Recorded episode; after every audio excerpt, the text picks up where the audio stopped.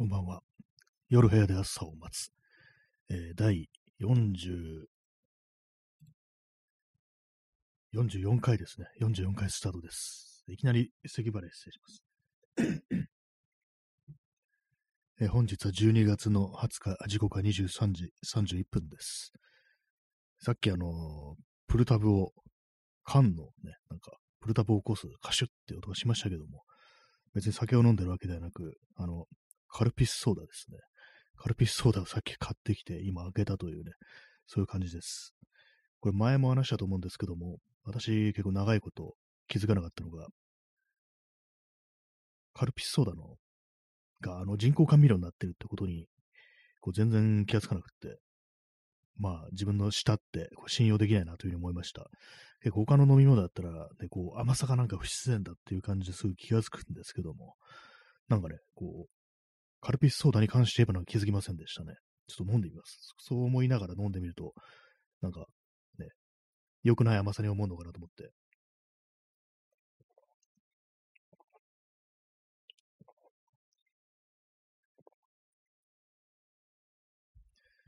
そうですね。他のなんかあの、えー、何でしたっけ？これ入ってんのが、アスパルテーム、アセスファルム系っていう、まあそういう人工甘味料ですね。他の飲み物で、まあ、炭酸系のそういう飲み物で使ってるのは、なんかどうもまずいなと思うんですけども、カルピスソーダに関して言えばなんかあんま思わないんですよね。これカルピスの力ですかね。結構、うまいことを打ち消してるのかななんていうふうに思うんですけども。まあ、本物の、本物のカルピスというものを私は結構長いこと飲んでないんじゃないかっていうふうにそういうふうになると思うんですけども。まあ、そうですね。本物のそう人工甘味料じゃないやつを飲んでみたら、全然違ったなんていう、そういうことになるかもしれないですね。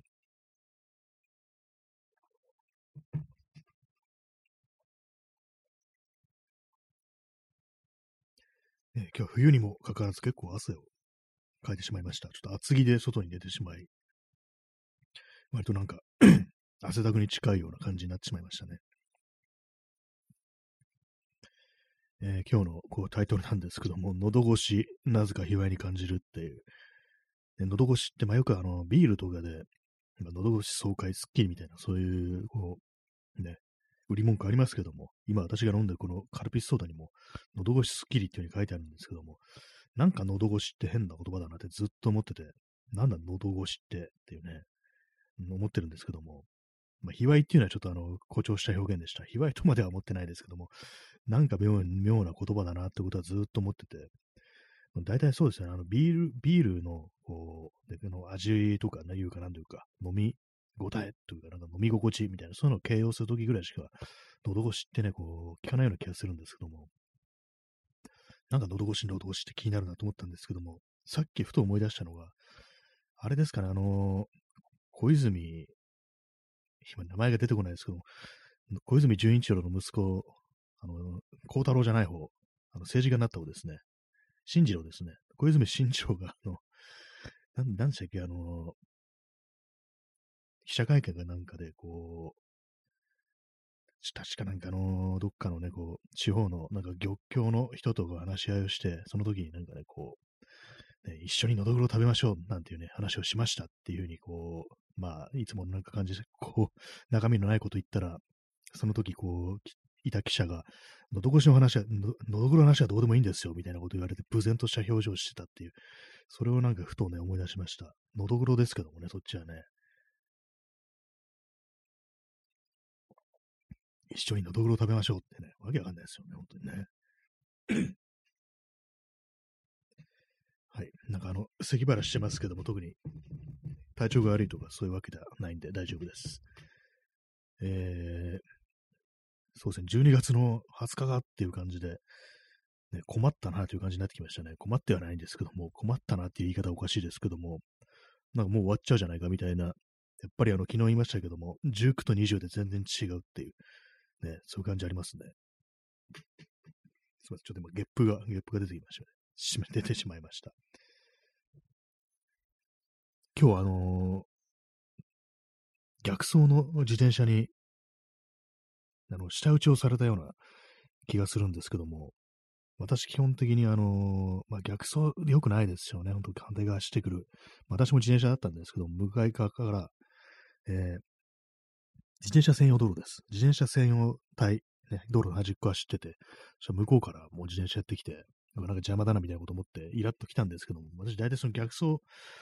ていうのは、いや、そんなにあの別にこう、文句つけるわけでもなく、まあ、スルーするんですけども、まあ、たまになんか間違えてそういう風になっちゃう時あるよね、みたいな、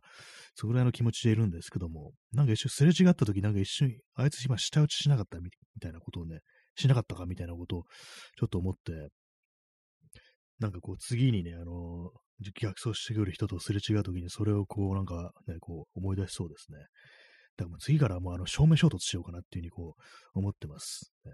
普通になんかこう、あれですね、あの、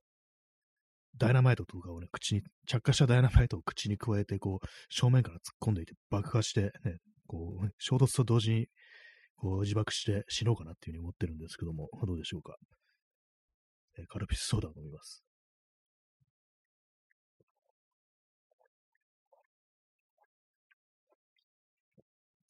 なんかこう、結構汗かいたから、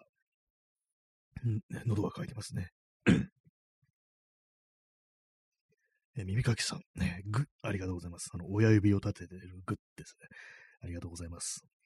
そうですね、本当ダイナマイトをね、口に加えてね、着火した状態で、こう、自転車専用体のね、こう、向こうからやってくる、逆走してくる、ね、自転車とぶつかりたいですね。まあ、せめてね、それがなんかできないんであれば、なんかあの、長ドスとかであの首をなんか切断するっていうことをやってみたいですね。これはあの、ブラックレインの松田優作なんですけども、あっちはバイクですけどもね。まあでもなんかそんなことしたらあれですよね。絶対こっちもバランス崩しますよね。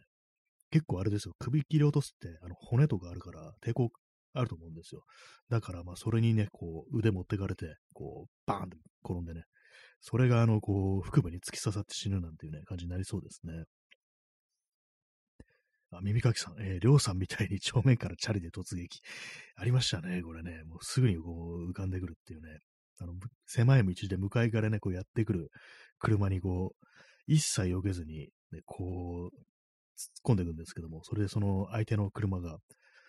あんなね、あんなおまわりなんか跳ね飛ばしちまえよって言うんですけども、こう、あの、その助手席のね、こう悪いやつがね、こう、で、まあ、運転してるのが、こ怖い。あの表情、一心不乱にこっちに向かってくる。絶対何か考えがあるはずだっていうふうに、こう、焦って、で、まあ、ハンドルを切るんですよね。で、それであの壁に激突するっていう感じで、で、それで、そのね、こう、後からね、誰だったかな、ホンダだったか中川だったかにね、よく突っ込んできましたねっていう風に言われて、別に向こうが避けると思ったっていうね、ふうに両津が答えるっていう、そういうシーンがありましたね。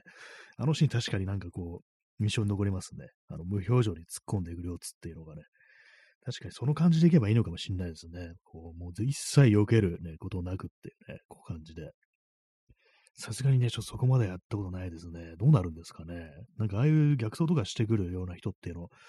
なんか避けたら負けみたい、負けぐらいに思ってそうなね、なんかそういう感じあるんで、まあ人にもよりますけども、まあ間違ってなんとかね、知らないでなんかそういうことやっちゃったっていうんだったら、あれですけども、中にはなんか変なやばいのもいそうですからね。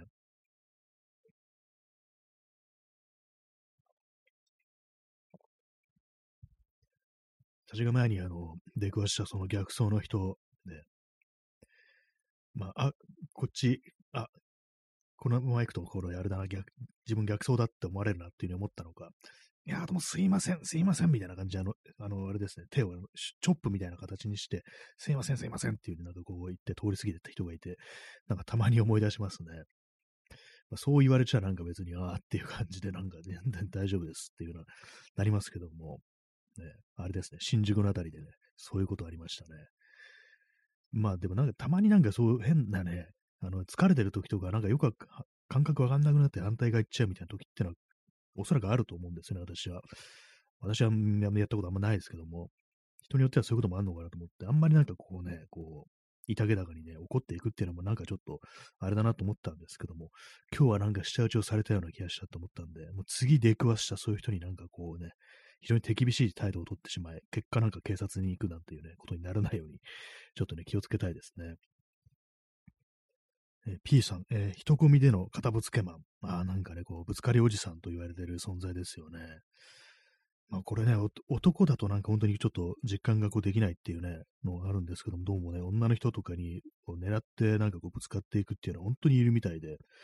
ね、怖いですよね、なんかね。怖い、まあ怖いですよね。でも、やられてる方が一番怖いんですけども、何がね、その人物をそういうふうにさせるのかみたいなね、ことを思いますよね、本当本当ツイッター動画であの、一時なんかでこうバズった、ね、こう、ツイートであのね、後ろから動画ちょっと捉えてるっていうのありましたよね。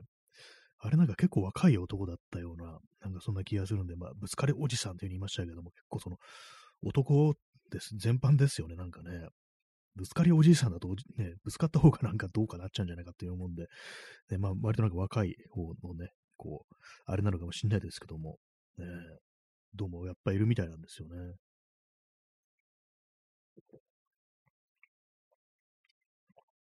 でもこの話前もしましたけども、なわざとぶつかったのかどうかわからないですけども、あの駅で、あの中年女性、ね、ほんとなんかこう、50代ぐらいのね、女の人、にこう、ぶつかったのが何なのか、結構若い男、20代ぐらいのね、男が、なんか結構な勢いでなんか怒鳴って、で、まあそのおばさんのなんかこう、ごめんなさいなんていう風にね、なんかこう、言ってたんですけども、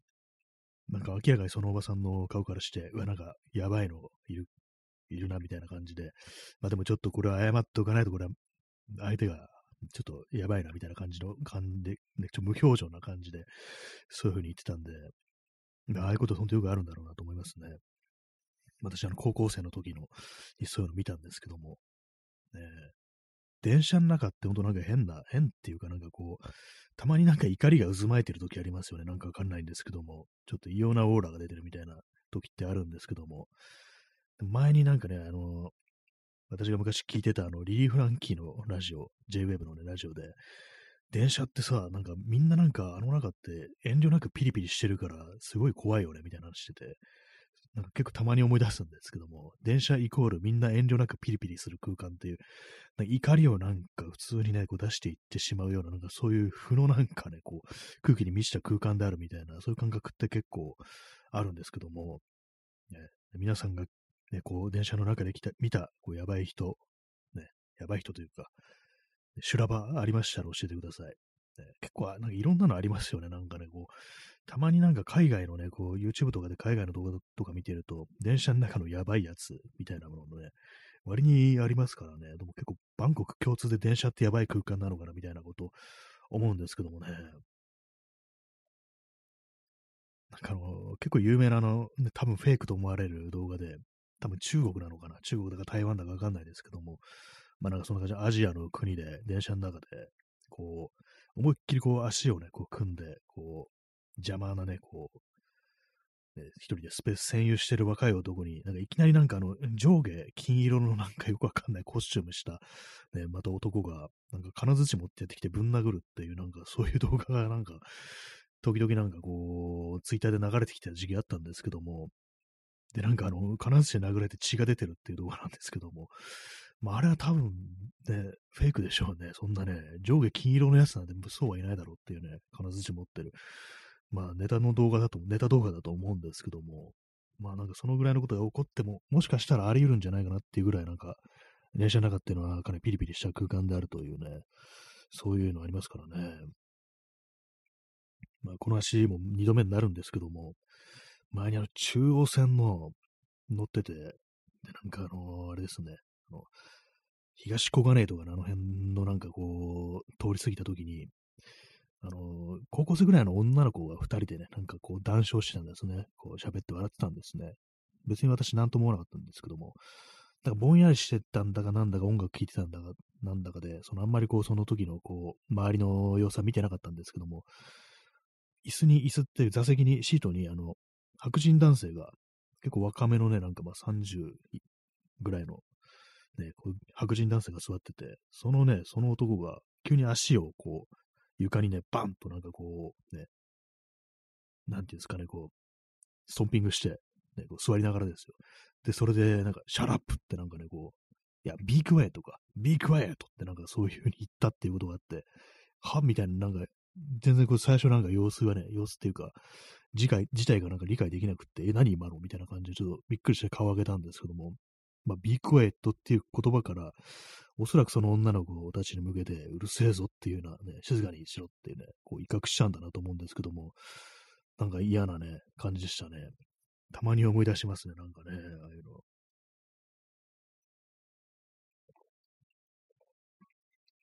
しかもなんかあの、中央線とかでね、その東小金井とかで、普通になんかあの、土日とかだったと思うんですけども、あんまりこう、混んでるわけでもなく、っていう感じで、そのピリピリする要素なかったんですよ。昼ぐらいだと思うんですけども、なんかね、こう、何をあいつは何らしてたんだろうかみたいなことたまに思い出しますね。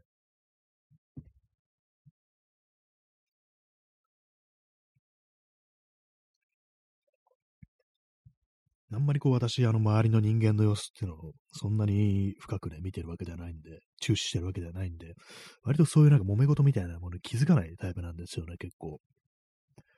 でもなんかね、やっぱこう電車っていうのは止まってますから、こう、なんかあるとね、やっぱどうしても気づきますよね、なんかね。私の友人がなんかこうね、から聞いたのは、あの、渋谷の山手線の渋谷のホームで、こう、殴り合いをしている中年男性を、会社員の男性、会社員とおぼしき男性を見たみたいなね、なんかそういうこと言ってて、え、大人って、そんな公共のなんか交通機関で殴り合いすんのみたいなね、なんかそういう感じ、結構ショックを、それ聞いたの高校生の時だったんですけども、そんなこと聞いて、うわ、なんか、やばいなっていうね、こと思いましたね。渋谷、朝から、ね、こう、ね、おじさんが殴り合いをするっていうね、そんなところらしいですよ。ねえー、耳かきさん、えー、スマホ普及してから電車内のちょっと荒れな人たちがよくさらされるようになりました。あ、なんか結構そういうのありますよね。まあ、ああいうのもなんかあのー、なんていうんですかね、なんかこう、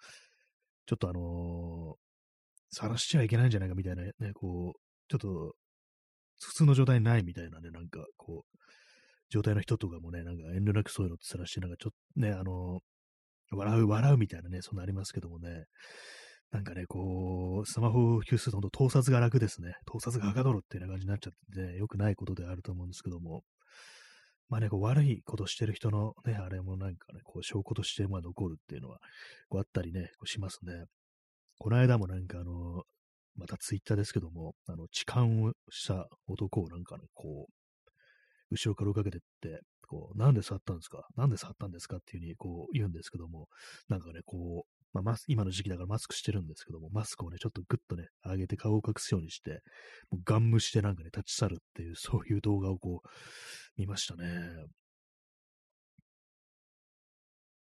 なんかね、こう、いろいろ起きてるはずなのに、いざね、こう、自分がなんか外にいるときにそういうの気づくかというと、全然気づかなかったりして、やっぱりそういうのなんか男にはやっぱちょっとね、男がなんかやっぱ鈍感にちょっと外で過ごしてしまってるんだろうな、みたいなことは思いますね。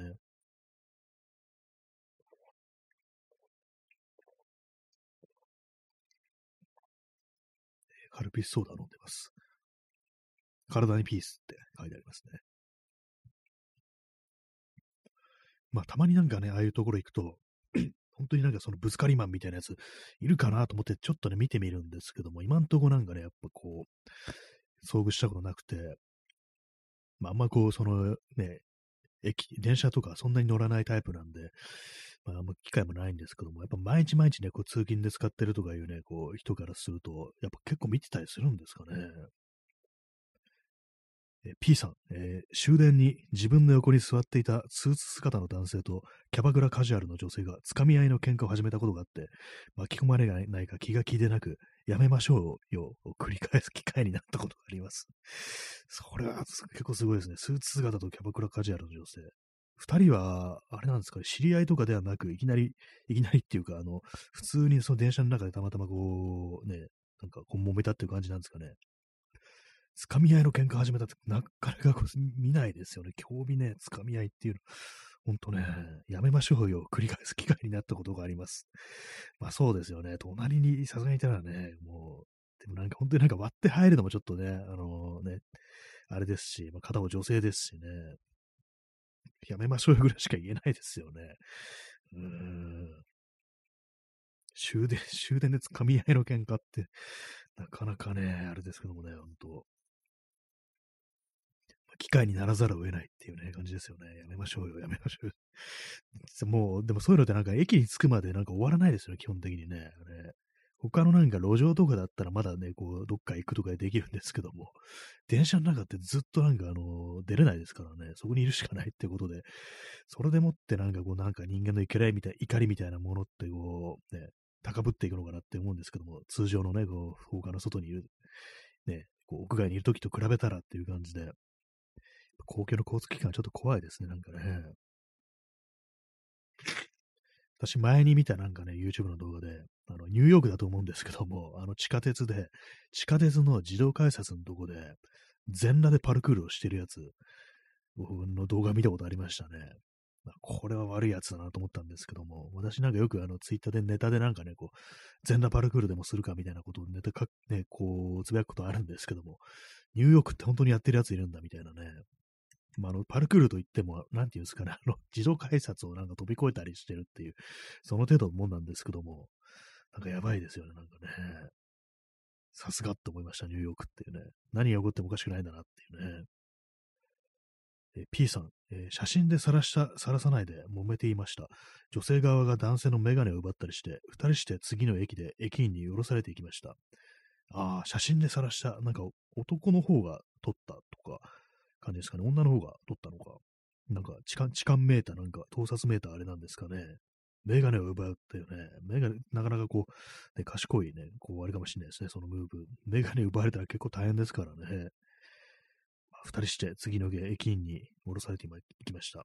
やっぱりなんか痴漢的なやつだったのかなっていうね、なんかそんなありますよね。つかみ合いの喧嘩っていうね、なんかね、なかなかのもんですけども、ね、男の方もなかなかね、こう、やり返すんかいっていうね、感じですよね。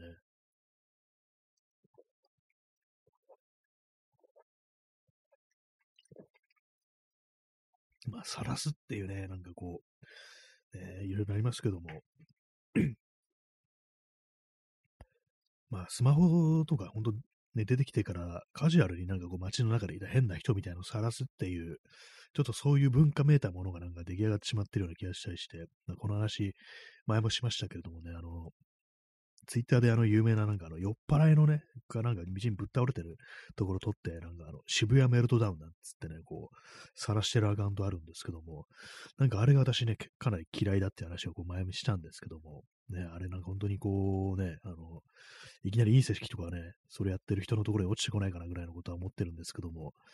なんか本当嫌なんですよね。私、盗撮が嫌いなんですよ。盗撮好きなやついるかって感じですけども、結構なんかね、あの、それに関しては、なんかかなりなんかこ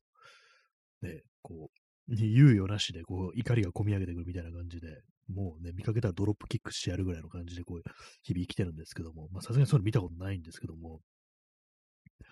えー、まあ、もしね、あの、あれですよ、本当こう、某ね、某たし、ね、某マーシーが、ね、そういうことやってる現場に出くわしてしまってたら、としたら、ね、私は何をしたのかっていうね、感じですけども、ね、なんか、急に、急にあのマーシーを思い出してしまいました。ね。まあ、その後なんかあの、薬だなんだなりってね、あれな、ちょっとうやめやになりましたけども、やっぱ良くない、良くないですよね、ちょっとね、それはね。薬だったら自分を傷つけるだけで済むんですけども、まあ、それ、それで大変ですけども、ね、盗撮だの覗きってのは、本当なんかこう、相手にね、危害を加えることですからね、それちょっとね、あの、いけない、許しがたいことですよね、本当にね。急にマーシーの話っていうね。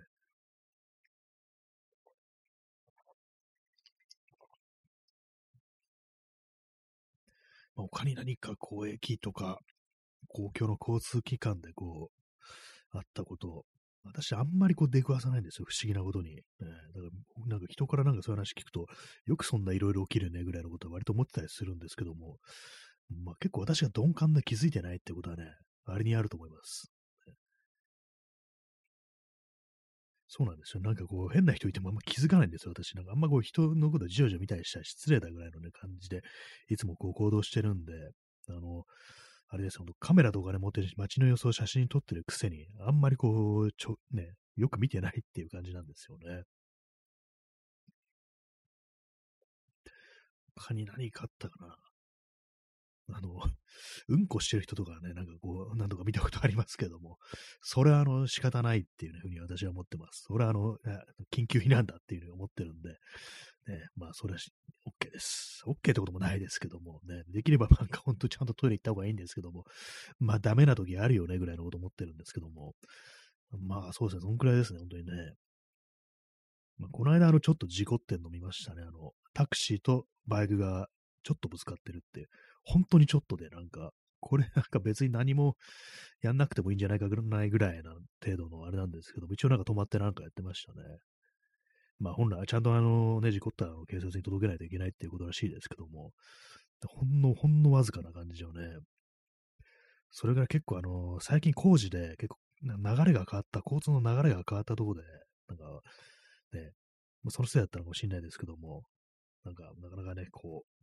う、難しいですね。急になんか工事してね、流れとか変わると対処できなくってね、それぶつかっちゃうってこともありそうですよね。えー、右かきさん、えー、電車の中でたまにずっとつぶやいたり声を発する人がいました。いますが、以前脳内のマリオカートを声に出して中継をしている人がいました。すごく詳細にどのキャラが今ないんでバナナに滑ったとか、ダッシュで追い抜いたとか、ああ、すごいですね。その人は なかなかの、こう、達者な人ですね、それはね。イメージ、ね、イメトレにしてもね、なかなかそこまでで詳細に言えるってのは、ね、どのキャラがないんでっていうね、結構なんかアナウンサー的な感じなんですかね。それはそれでなんか一芸というかなんていうか、割に強いですよね。バナナに滑ったね、バナナ、ね、ありますね。ポイって置くやつね。マリオカート。なかなかのすごい人ですけども、その人の頭の中でこう、克明にあれなんですかね、こう、ちゃんと、その画面というか、そのレースの条件みたいなのが、すごくね、こう、ね、繰り広げられてるんでしょうね。そういう人に今どういう反応したらなんか喜んでくれるのかとか今思ったんですけども、まあ 別別に今ほっときゃいいんでしょうけどもね。え耳かきさん、えー、30分延長チケットありがとうございます。そして延長してありがとうございます。ちょっと、じゃあ、それじゃあ延長させていただきたいと思います。はい。ちょっとあの鼻水がなんか今日出てますね。電車の中ね、まあ、そうですね。そう、声を発する人はね、たまにこういますね。私、私なんか今日も、今日見ましたね、あの道端でね。まあ、なんか大きい声出されるとちょっとびっくりしちゃうんですけども、まあ、基本的に私、あのなんかこう、ね、ま、まあいるよなっていう感じで、こう別にね、こうスルーっていうか、スルーしないところ、スルーしなかったら何かするのかって感じですけども、まあこういうものだみたいなね、都会とはこういうところだみたいな感じでこう日々生きてるんですけども、でもやっぱり大きい声出すと本当になんかあのね、それこそ、女の人とかはね、あれ怖いでしょうね、確かにね。なんか、なんかしてくるんじゃないかなってことはちょっとやっぱ思っちゃったりするんでしょうけども。まあね。まあ、ああいう人って結構声がね、割となんか通ったりしますからね、ちょっと大きい、大きい声出してる人ね、びっくりしますよね。そうですね、考えてみるとあんまないですね、私ね、そんなに変な、ね、ことが起こったっていうのは。えー前にあの、まあ、その自転車の逆走ネタですけども、向かいからね、結構若いね、男性がこうやってきて、なんなら本当、まだね、高校生ぐらいかなぐらいのね、まあ、ハイティーンぐらいのね、こう、男子がね、こうやってきて、ここいつ逆走じゃねえか、こいつって思ったんですけども、まあ私は特にいつもそういう時何も言わないんですけども、なんかね、それも、そいつもなんか通り、そいつがなんか通りね、過ぎるというか、すれ違いざまに、邪魔だよってなんか言ったような気がしたんですけども、たまに思い出してなんかイラつきますね。邪魔なのはお前なんだよって感じですけども、なんか本当なんかあれですね、あのー、ちょっと郊外の方行くと、逆走しちゃいけないっていうことを知らない人がいるっぽいっていうのはね、私に思ったりするんですけども、そうなんですよね。とか、あの、東京の西の方へ行くと、行くとなんかね、割となんかそんな感じでこう、動いてる人いたりして、うん、っていう感じでね、まあ、今度はラリアットかなっていうふうに思ってますね。まあ、ラリアット人が死ぬからね、割と危ないんですけどもね。耳かきさん、えー、電車内でピザの箱を開けて1枚丸々食べてる男性を見たことがあります。痩せてる男でした。ああ、なんか気になりますね、それね。なんか、訓練、特訓かなみたいな、あの、あれですよね、大食いの特訓かなぐらいのことちょっと思っちゃいますけども、なんか痩せてる人の大食いってなんか、痩せてる人がなんかそういう風にたくさん食べてると、なんかそういう大食いやってる人なのかなってことをなんか結構思っちゃうね。なんかこう、偏見みたいなのありますね。私今それで思い出したのは、あの、草薙先生の、あの、0年代前半ぐらいのドラマでしたっけ？なんか、フードファイターってありましたよね。なんか、確かあのね、今でも覚えてるんですけども、あの、俺の胃袋は宇宙だっていう、なんかそういう決め台詞があったような記憶があって、たまに思い出しますね。俺の胃袋は宇宙だっていうね。どんだけ空気でって感じでしたけれども、ね、まあ、それもしかしたらあの草薙先生かもしれないっていう、ね、ことありますよね。ピザ1枚。L サイズなのか M サイズなのかちょっと気になるところであります。私としてはあの L サイズ一気にいってほしいなぐらいのね、ことを思ってますね。どうですかね、L サイズ、ピザの L サイズ1箱、えまあ、電車っていうのは置いといて、丸々食べれるかなっていうふうに思ったんですけども、うん、結構いけるような気がしますね、なんかね。いや、ちょっと難しいかな。割になんかあの重いですからね、あの、トッピングとかによるんでしょうけれども、えー、私それなりに食べれる方だと思うんですけども、1枚となると、結構まあなんかこう、いやいや食べるみたいな感じになってしまいそうな、なんかそんな気がします。でもなんかちょっと一回ね、トライしてみたいような気持ちもありますね。M だったら、ね、いけいけると思います。間違いなく。L ね、L は、ね、でも大体なんかあの手の感じのね、こう、ピザで、L サイズ頼んで、何枚ぐらいですかね ?10 枚ぐらいになってるんですかね？あんま数えたことないですけども、大体なんか 4, 4枚ぐらいでお腹いっぱいになるという、そういうイメージがこう、私はこう、あるんですけども、電車の中、ね、やってみようかな、今度。ね、何を言ってんだって感じですけどもね。まあ、ピザもあれですよね。持ち帰りだと最近安いですからね。1000円ちょいみたいな感じありますから、あの、トッピングとかを最小にして、あの、チーズとね、あの、ね、サラミ、サラミって今言うのかって感じですけども、ね、ハムみたいなね、ペパロニとかなんかそういうなんか最小構成で、こう、丸々1枚トライするって電車の中で、ね、このコロナの時代にって感じですですけども、やってみたらまあまあ面白いかもしれないですね。私、電車の中で物を食べたこと、まあ、あの新幹線とか、まあ、明らかにまあそう長い長時間乗る電車っていうところでは、まあ、食べたこと食べてはしますけども、普通のなんかそれこそなんか中央線だの山手線とかで食べたことってのは、まあ、ないですね。結構あの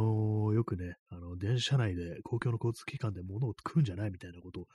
割になんかこう、一つのマナーとして当たり前のような感じになってますけども、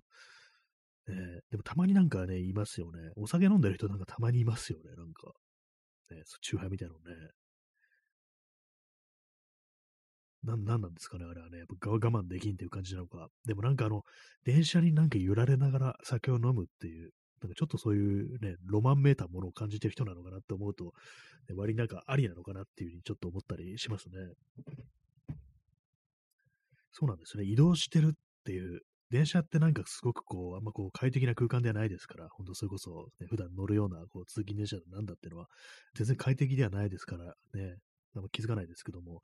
実は結構いい感じに揺れてね、こう動ける、ね、こう、心地よい振動をね、こう、与えてくる、そういう乗り物なんだっていうね、感じのことを思うと、一回やってみたら割となんかこうね、ありだなっていうの思うのかもしれないですね。そんな風にこう、電車の中でお酒飲んでる人も、最初はあんなんなしだろうって思ったのが、こうね、いつの頃からか、こう、ね、その魅力に取り憑かれて、なんていうことも、もしかしたらあるかもしれないですね。なんか今日鼻がなんか、ね、外に、今日寒かったらしいです。ね。寒かったですね。そう、寒かったんですけども、なんかこう、動いてるうちになんかどんどんどんどん汗出てきて、こう、帰ってきて、こう、今日スウェット着てたんですけども、スウェットがなんか結構濡れてましたからね。はい、えー、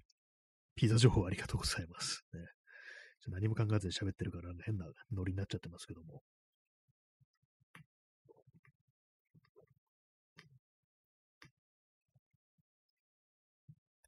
電車の中であった変なこと、何ですかね。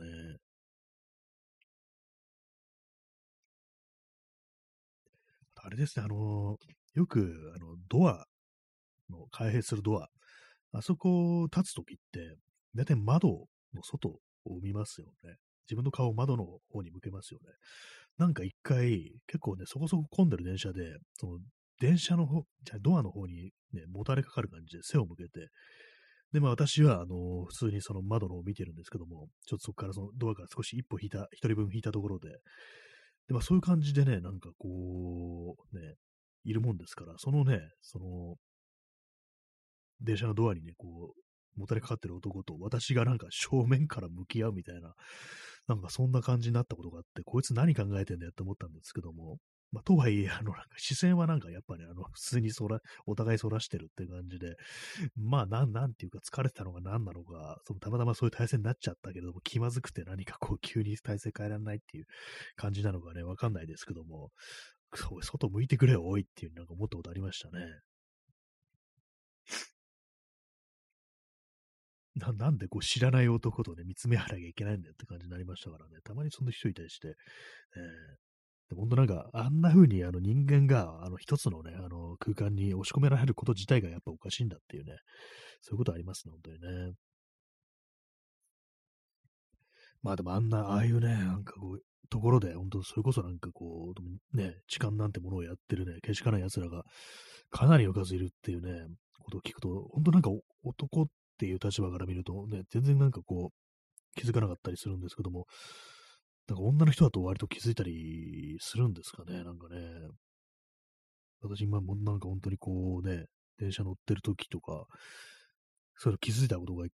回もこうなくって、まあ普通そうなのかもしれないですけども、まあでもなんか起きてるんだよな、なんかそういうことがっていうふうにね、たまに思ったりするんですけども、えー、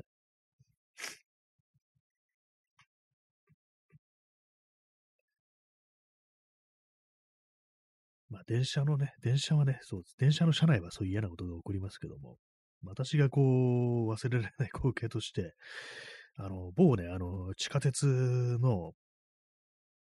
出口のに向かうね、通路ですね。結構広い、横、ほんとなんか5人ぐらいは並んで歩けるようなそういうところで、子供の頃の話なんですけども、なんかね、用があって、こう、ね、普段あんま乗らない地下鉄に乗ってどっか行って帰ってくるところを、あれなんですよね、あのー、道のね、通路の真ん中に人糞が落ちてたことがあって、そのなんか未だになんかね、こう、その光景がね、目に焼き付いてしまって、結構今ね、普通に思い出せるんですよ。それをなんかこう、ね、汚い話してますけども、なんで真ん中にあんなものあったんだろうってね、犬とか猫じゃないと思うんですよ、大きさ的に。まあ、大型犬だったらありえますけども、おそらくはね、こう、ヒューマンだろうというね、ことはずっと思ってるんですけども、えー、多分夕方ぐらいだったと思うんですよ。えー、どっか出かけた帰りだが多分土日だと思うんですよね。なんかそんなね、思い出があります。そこね、今でもね、そこ通るたびに思い出すんですよね、子供の頃の。そう、昔ここでなんか見たな、みたいなね。でも強烈ですね、そういうなんかこう、ね、人糞の衣装って強烈ですからね。ほんとなんかこう、通るたびに思い出しますからね。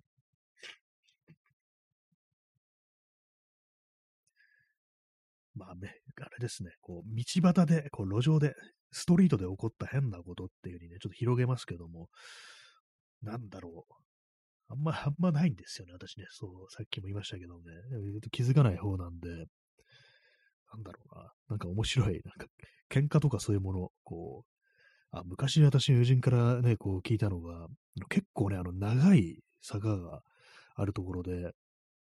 あの、坂の上からね、こう、ね、坂の下にいる、ね、こう、まあ、どういう二人がどういう関係なのか知らないですけども、まあ、何かね、こう、揉め事があったらしく、坂の一番上から下までダッシュで駆け下りてって、ぶん殴ってんのを見たことがあるっていうようなこと言ってる奴がいて、私の、ね、友人がいて、ね助走つけすぎでしょっていう感じなんですけども、結構あるんですよ。なんか、なんか20メートルぐらいあるような坂で、あの上から下までかっていうね、ことがね、ありましたね。なんか本当に夜にね、こう、いさがいの種がつきまじという感じですけども、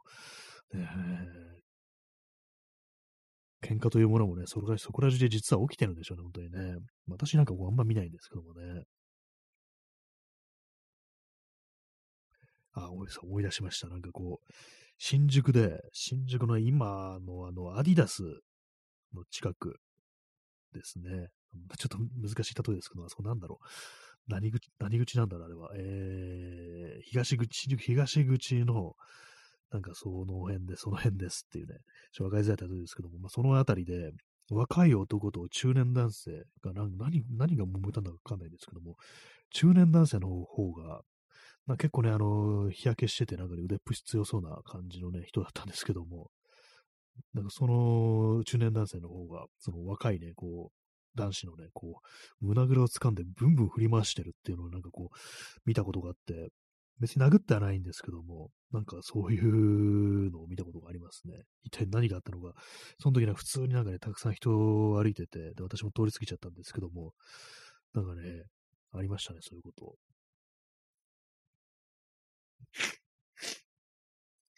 カルピスソーダ飲み干します。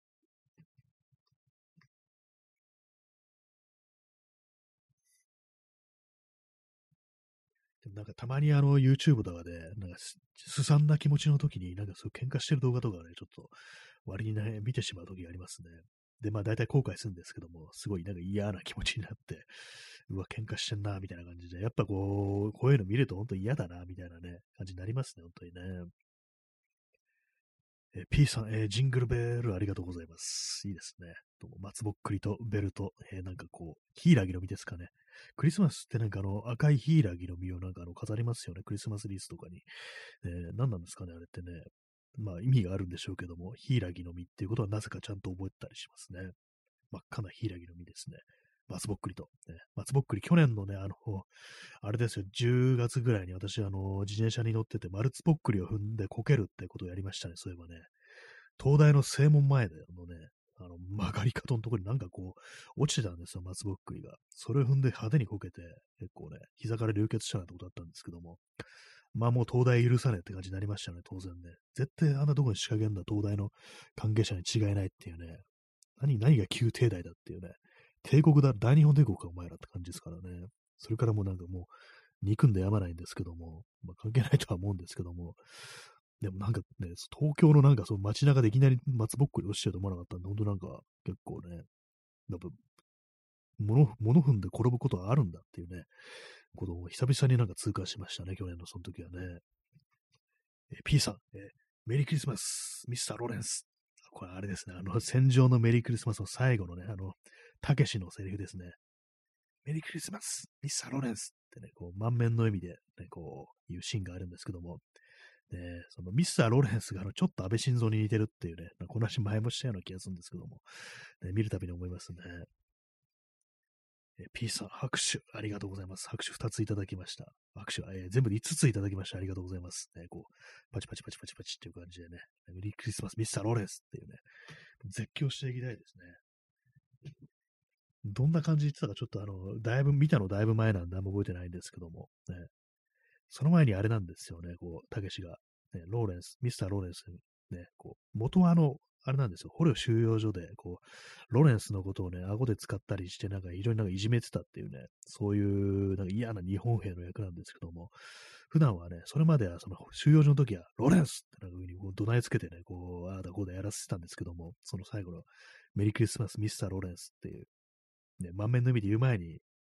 その前に最後にあの、ローレンスって怒鳴るんですよね。そして振り返ったところで、メリークリスマス、ミスター・ロレンスっていうね、言って終わるっていうね。風なんかあの、細かく、細かくあのラストシーンを解説してどうすんだって感じですけども。えー、P さん、クリスマスの日の夜の電車内で、たけしの真似して絶叫したい。あ、いいですね。メリークリスマス、ミスター・ロレンス。言いたいですね。絶叫って感じでね。まずあれですね、あの、ロレンスってね、車内の人をなんかこう、呼ぶような感じでね、怒鳴り声を上げた後、ね、こうメリークリスマス、ミスター・ロレンスって、ね、満面の意味で。えー、まあ、その後、あの、電車普通に運行してるというか、なんというか、まだ駅に着いてないんで、なんか妙な空気が流れたまんま、あの、ね、釣り革に捕まって、ね、針の後ろの状態で耐えるっていうね、そういう風になりそうですけども、どうなんですかね、意外に反応してくる人いたりしてっていうね、あるかもしれないですね。まあ、有名な映画ですからね、本当にね。クリスマス、今年のクリスマスは日曜日ですね。クリスマスイブが土曜日っていうことでね、なんかこう、何かこうね、絶叫しても許されるんじゃないかなっていうふうに、こう、思いますね。ちょっとあの、鼻を、鼻水が垂れてきましたね。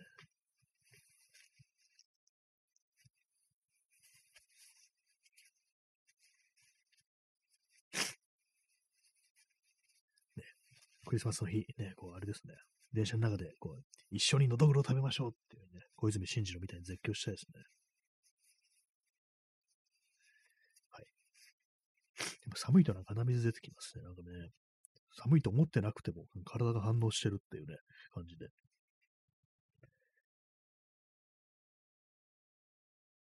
クリスマス、クリスマス、そうだ、あれなんか、そういえば今日は、ピザの配達の人たちがもう早くも、早くはないか。なんかあれでサンタの格好してましたね、そういえばね。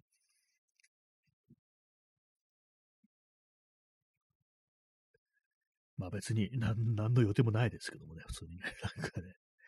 まあそういうところなんですけどもね。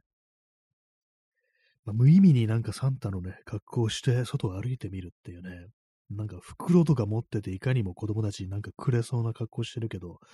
中身にな、中身がなんか何も入ってないというか、なんか干渉剤しか入ってないみたいな、そういうなんかがっかりするようなサンタの格好をね、してね。それでいいかもしれないですね。よくはないですけどもね。ほんと今言うことないからちょっとわけのわかんないこと言っちゃってますけども。えー、まあもうでも、プレゼントとかもう買う人は本当にね、こう買ってるでしょうね。まあ、の子供ね、いる人とか、ね、そういう感じの人はね。えー、P さん、えー、サンタウォーク。あ、いいですね。サンタの格好して練り歩くっていうね。なんかそういえば、あれ、いましたよね。なんかあの、サンタの格好してバイク乗ってなんかこう、クリスマスの、クリスマスイブの時にね、こう、なんか流すっていう人たち。なんか、そんなことやって動画撮ってる人がいたような気がします。で、なんかあれなんか2ちゃん寝る発祥だったような気がするんですけども、ね。なんかありましたよね、そういうのね。去年どうだったか覚えてないですね、クリスマスとかね。何もなかったんじゃないかなっていうね。まあコロコロナというのもありましたけどもね。今年もコロナですけどもね。一昨年もコロナですけどもね。来年もコロナです。その次もコロナです。またそのまた次もコロナなんでね。もう大丈夫です。ね、サンタの格好の代わりにあのコロナのね、ウイルスの形をした、ね、こう、ヘルメットをかぶって寝る歩きたいですね。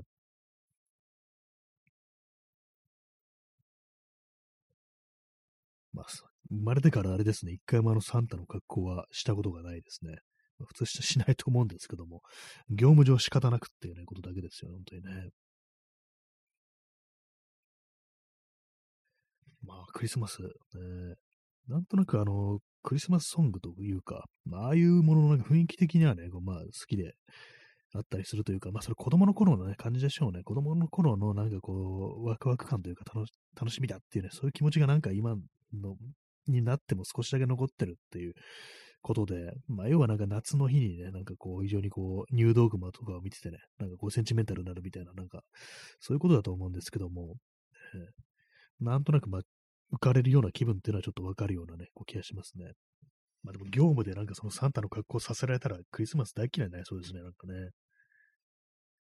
配達の人とかね、あの、お店の立つ人はなんかね、こうサンタの格好してるっていうね。あれ違和感あるんですよ。なんかあの、髭生やしてないですよね、あれね。なんで普通の顔してサンタの格好するんだっていうね。だからなんかあの、あれなんですよ。帰りが起きるんですよ。帰りが起きるって変な言い方ですけども、なんか余計辛くなるんじゃないかと思います。あの顔だけはね、面だけは素の状態でなんかこう、陰陰滅滅とした感じなのに、あの帽子だけはなんか真っ赤だったりとか、服だけはサンタみたいな、あのギャップがなんかね、きついんですよね。髭とかつけさせてあげる。どうせやらせるんだったら髭つけさせろっていうか、まあ、髭生やしてこいって、あと、白髪にしてこいってくらいのね、感じ。まあ、それはあの完全にあのね、パワハラですけども。あの、髭のないサンタっていうのはなんか悲しくなるなっていうことは、あの、思いますね。今日見て思いました。本当にその配達の人がサンタの学校でね、もう全然なんかあの、あと全然滑腹も良くないっていうね、すごい痩せてる人でなんかこう、ああいうの見るとなんか本当ね、あ合ってなさすぎて嫌な気持ちになるんで、本当なんかね、まあ私がやった方が多分似合うと思いますよ、あのサンタの学校は。やりたくはないですけどもね。本当やるんだったら、私がやるんだったら、髭、髭だけ、髭も持ってこい、髭用意してこいって感じでね。そんな、そんなもんも用意できねえようで、俺がサンタの格好させられると思うなよっていう感じで、あの、ね、もう担いだね、あの、あれですよ、あの、袋、プレゼントの入った袋、中には、あのね、こう、ダンベルとか入ってますから、それの向きぶん殴ってぶっ殺してやるぐらいの感じでいるんですけども、本当髭のないサンタはやめてくれっていうふうに思ってますね。髭のあるサンタだっても、あの、黒かったりしたらなんかちょっと違ってきそうですよね。なんか某松本静雄さんかなみたいな感じになりそうなんでね。ちょっと 黒い髭だと何か違うものになってしまいますよね、なんかね。ね白ね白くすんのはちょっとハードル高いですけどもね。白い、つけ髭だけは白くっても眉毛とか黒いですから、本当のなんかサンタをね、こう思考するんであれば全部白く、ね、抜いてこいやっていうような感じですよね。まあ、ま、眉毛はつけ眉毛か。それに対処できますね。はい。なんかまた無茶なこと言ってますけどもね、本当にね。ほんと、髭のないサンタ、痩せてるサンタ、やめてくれというふうにね、こう、思います。というか、まあ、無理にそういう格好させんなっていう、ね、話ですけどもね。でも完璧なコスプレをしたらちょっと盛り上がるのかもしれないですね、なんかね。トナカイのコスプレっていうのもね、なんかね、こう、変ですよね。あれもなんかこう、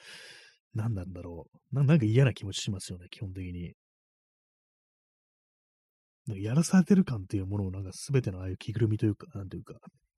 ものに感じてしまうんでね、なんかどうも、ね、楽しくないですよね。えー、P さん、えー、レイモンド・ブリックスのサンタの夏休みは本当に子供を楽しい気分にさせる絵本なんですが、それと同じようなものだと思って風を吹く時を読んでしまって、あ、風を吹く時と、その、サンタの夏休みって同じ人でしたっけ？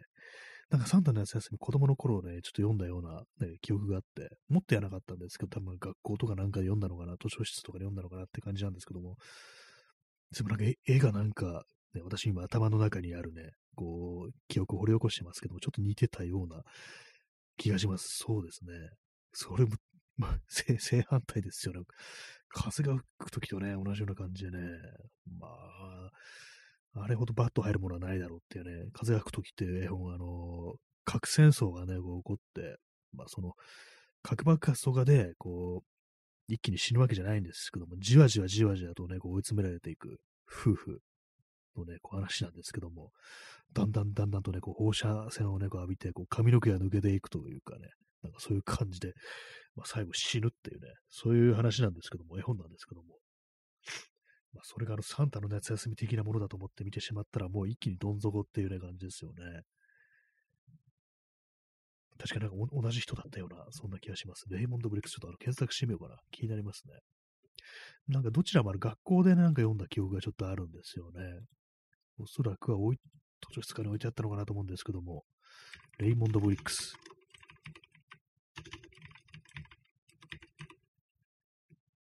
あ、スノーマンもそうなんですね。知りませんでした。結構なんかあのー、同じ人なんですね。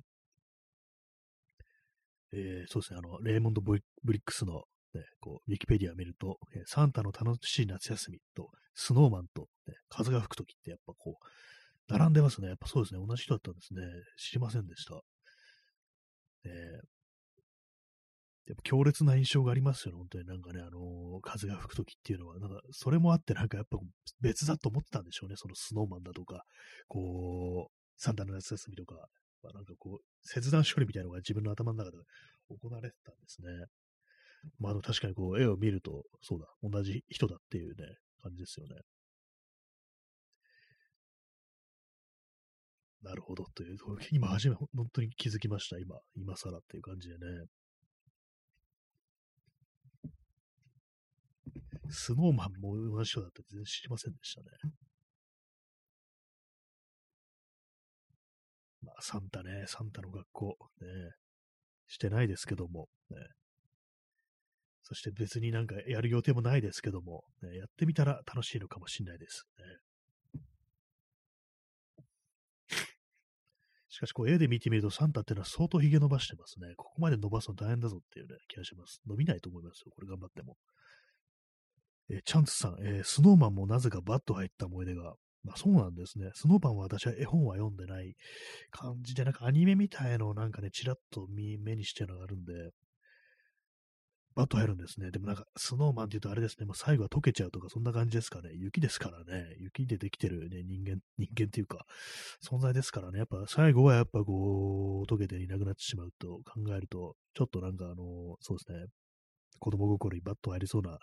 そんな感覚はありますね。やっぱあのね、永遠ではないですからね、やっぱりね。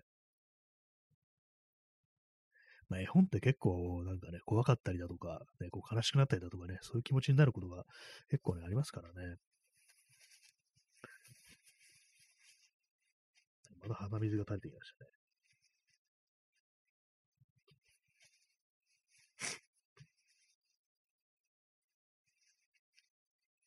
思い出して泣いてるわけではないです。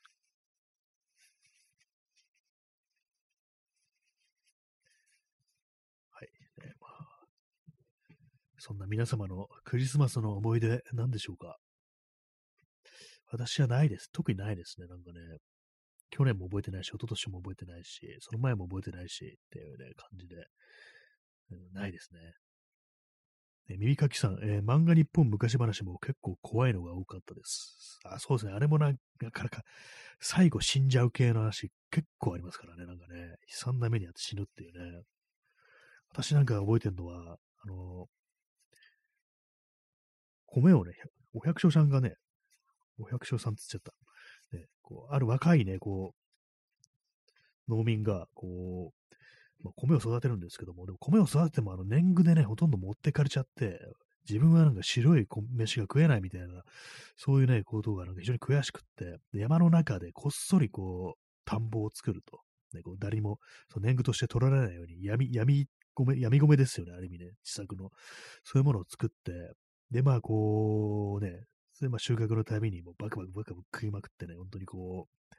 う、ね、エンジョイするんですけども、最終的になんかあの、ね、で、村の人たちとかがなんか、あいつはなんか山の中行って何をしてるんだみたいな感じで、ちょっと怪しいんで、で、最後なんかこう、ね、バレるんですけども、で、まあ、その、ね、山の中のその隠し田んぼがバレて、で、それでこう、そのね、男のところに行ったら、こうね、白いね、ご飯、白米をね、こう、頬張って、こと切れて死んでるっていう、なんかそういうオチがあって、なんで死んだの米食いすぎてね、びっくりして死んじゃったのかって感じですけども、うまいもん食いすぎてね、そういうことなのかなっていうふうに私は子供の頃解釈したんですけども、あの、その最後のね、あれですよ、あの、漫画日本昔話や、ナレーションの、あれ、確か市原悦子、ね、の語りでね、こう、こと切れておったそうなっていう、なんかそういう終わり方をして、こと切れるっていう、そのね、言葉、ね、こう言い回しがなんか非常にこう印象に残りましたね。米食いすぎるとこと切れるんだっていう感じで、死んじゃうんだって感じでね、怖かった、怖かったですね、あれね、なんか。怖いというか悲しいというかなんかね、えー、米食うと死ん、ね、米食うってびっくりして死んじゃうんだみたいな感じでね、よっぽどなんか本当なんかね、普段ろくなもの食べてなかったからっていうそういうことなのかなと思うんですけども、まあなんかね、悲しい話でございますね、本当にね。こと切れるというと、その、あの、昔話、漫画日本昔話を思い出しますね。まあ、基本なんか本当怖いですからね。基本、基本じゃないやろ。結構怖い話多いですからね。あと私もう一つ覚えてるのが、あの、幻のなんか木みたいな感じで、もうすっごいなんか長くてでかくて、ね、こう、巨大な、ね、巨木があって、で、あるね、木こりがそいつを何とかして切り倒してやろうと思って、で、ちゃんとした斧を持っていくんですけども、斧を持ってる時に限って、なぜかその木のあるところに行きつけないっていうね、ことに気づいて、で、まあ、斧は持ってちゃいけねえんだって感じで、じゃあもう歯で、俺は歯でこの木を倒してみせるみたいな感じで、ガリガリガリガリね、こう、自分の歯でね、こう、ね、こう、ずっとね、頑張るんですけども、それもなんか最終的に死ぬみたいなね、なんか感じのオチで、ね、なんかそういうの多いですね、基本的にね。まあ、死、ね、漫画日本昔々、必ずしも最後めでたしめでたしっていう感じじゃなかったですからね。たまになんかね、そういうのを思い出して、こう、YouTube とか検索してしまうときがね、こう、ありますね。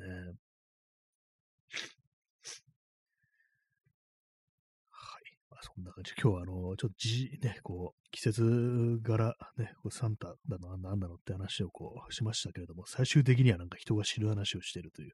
怖い話をしてるというね、まあ、この恐ろしい感じになったんですけども、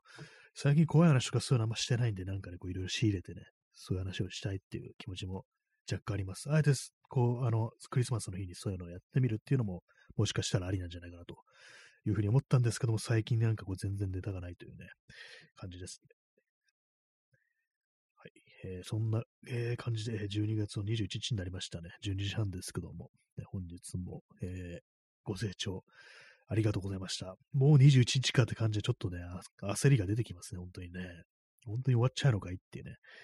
感じですね。まあ別にどうのこうのってあれでもないんですけども、ね、今年中に、今年の俺、今年のうちにって感じでね、終わらしたいとき、ことはまあまああったりしますね。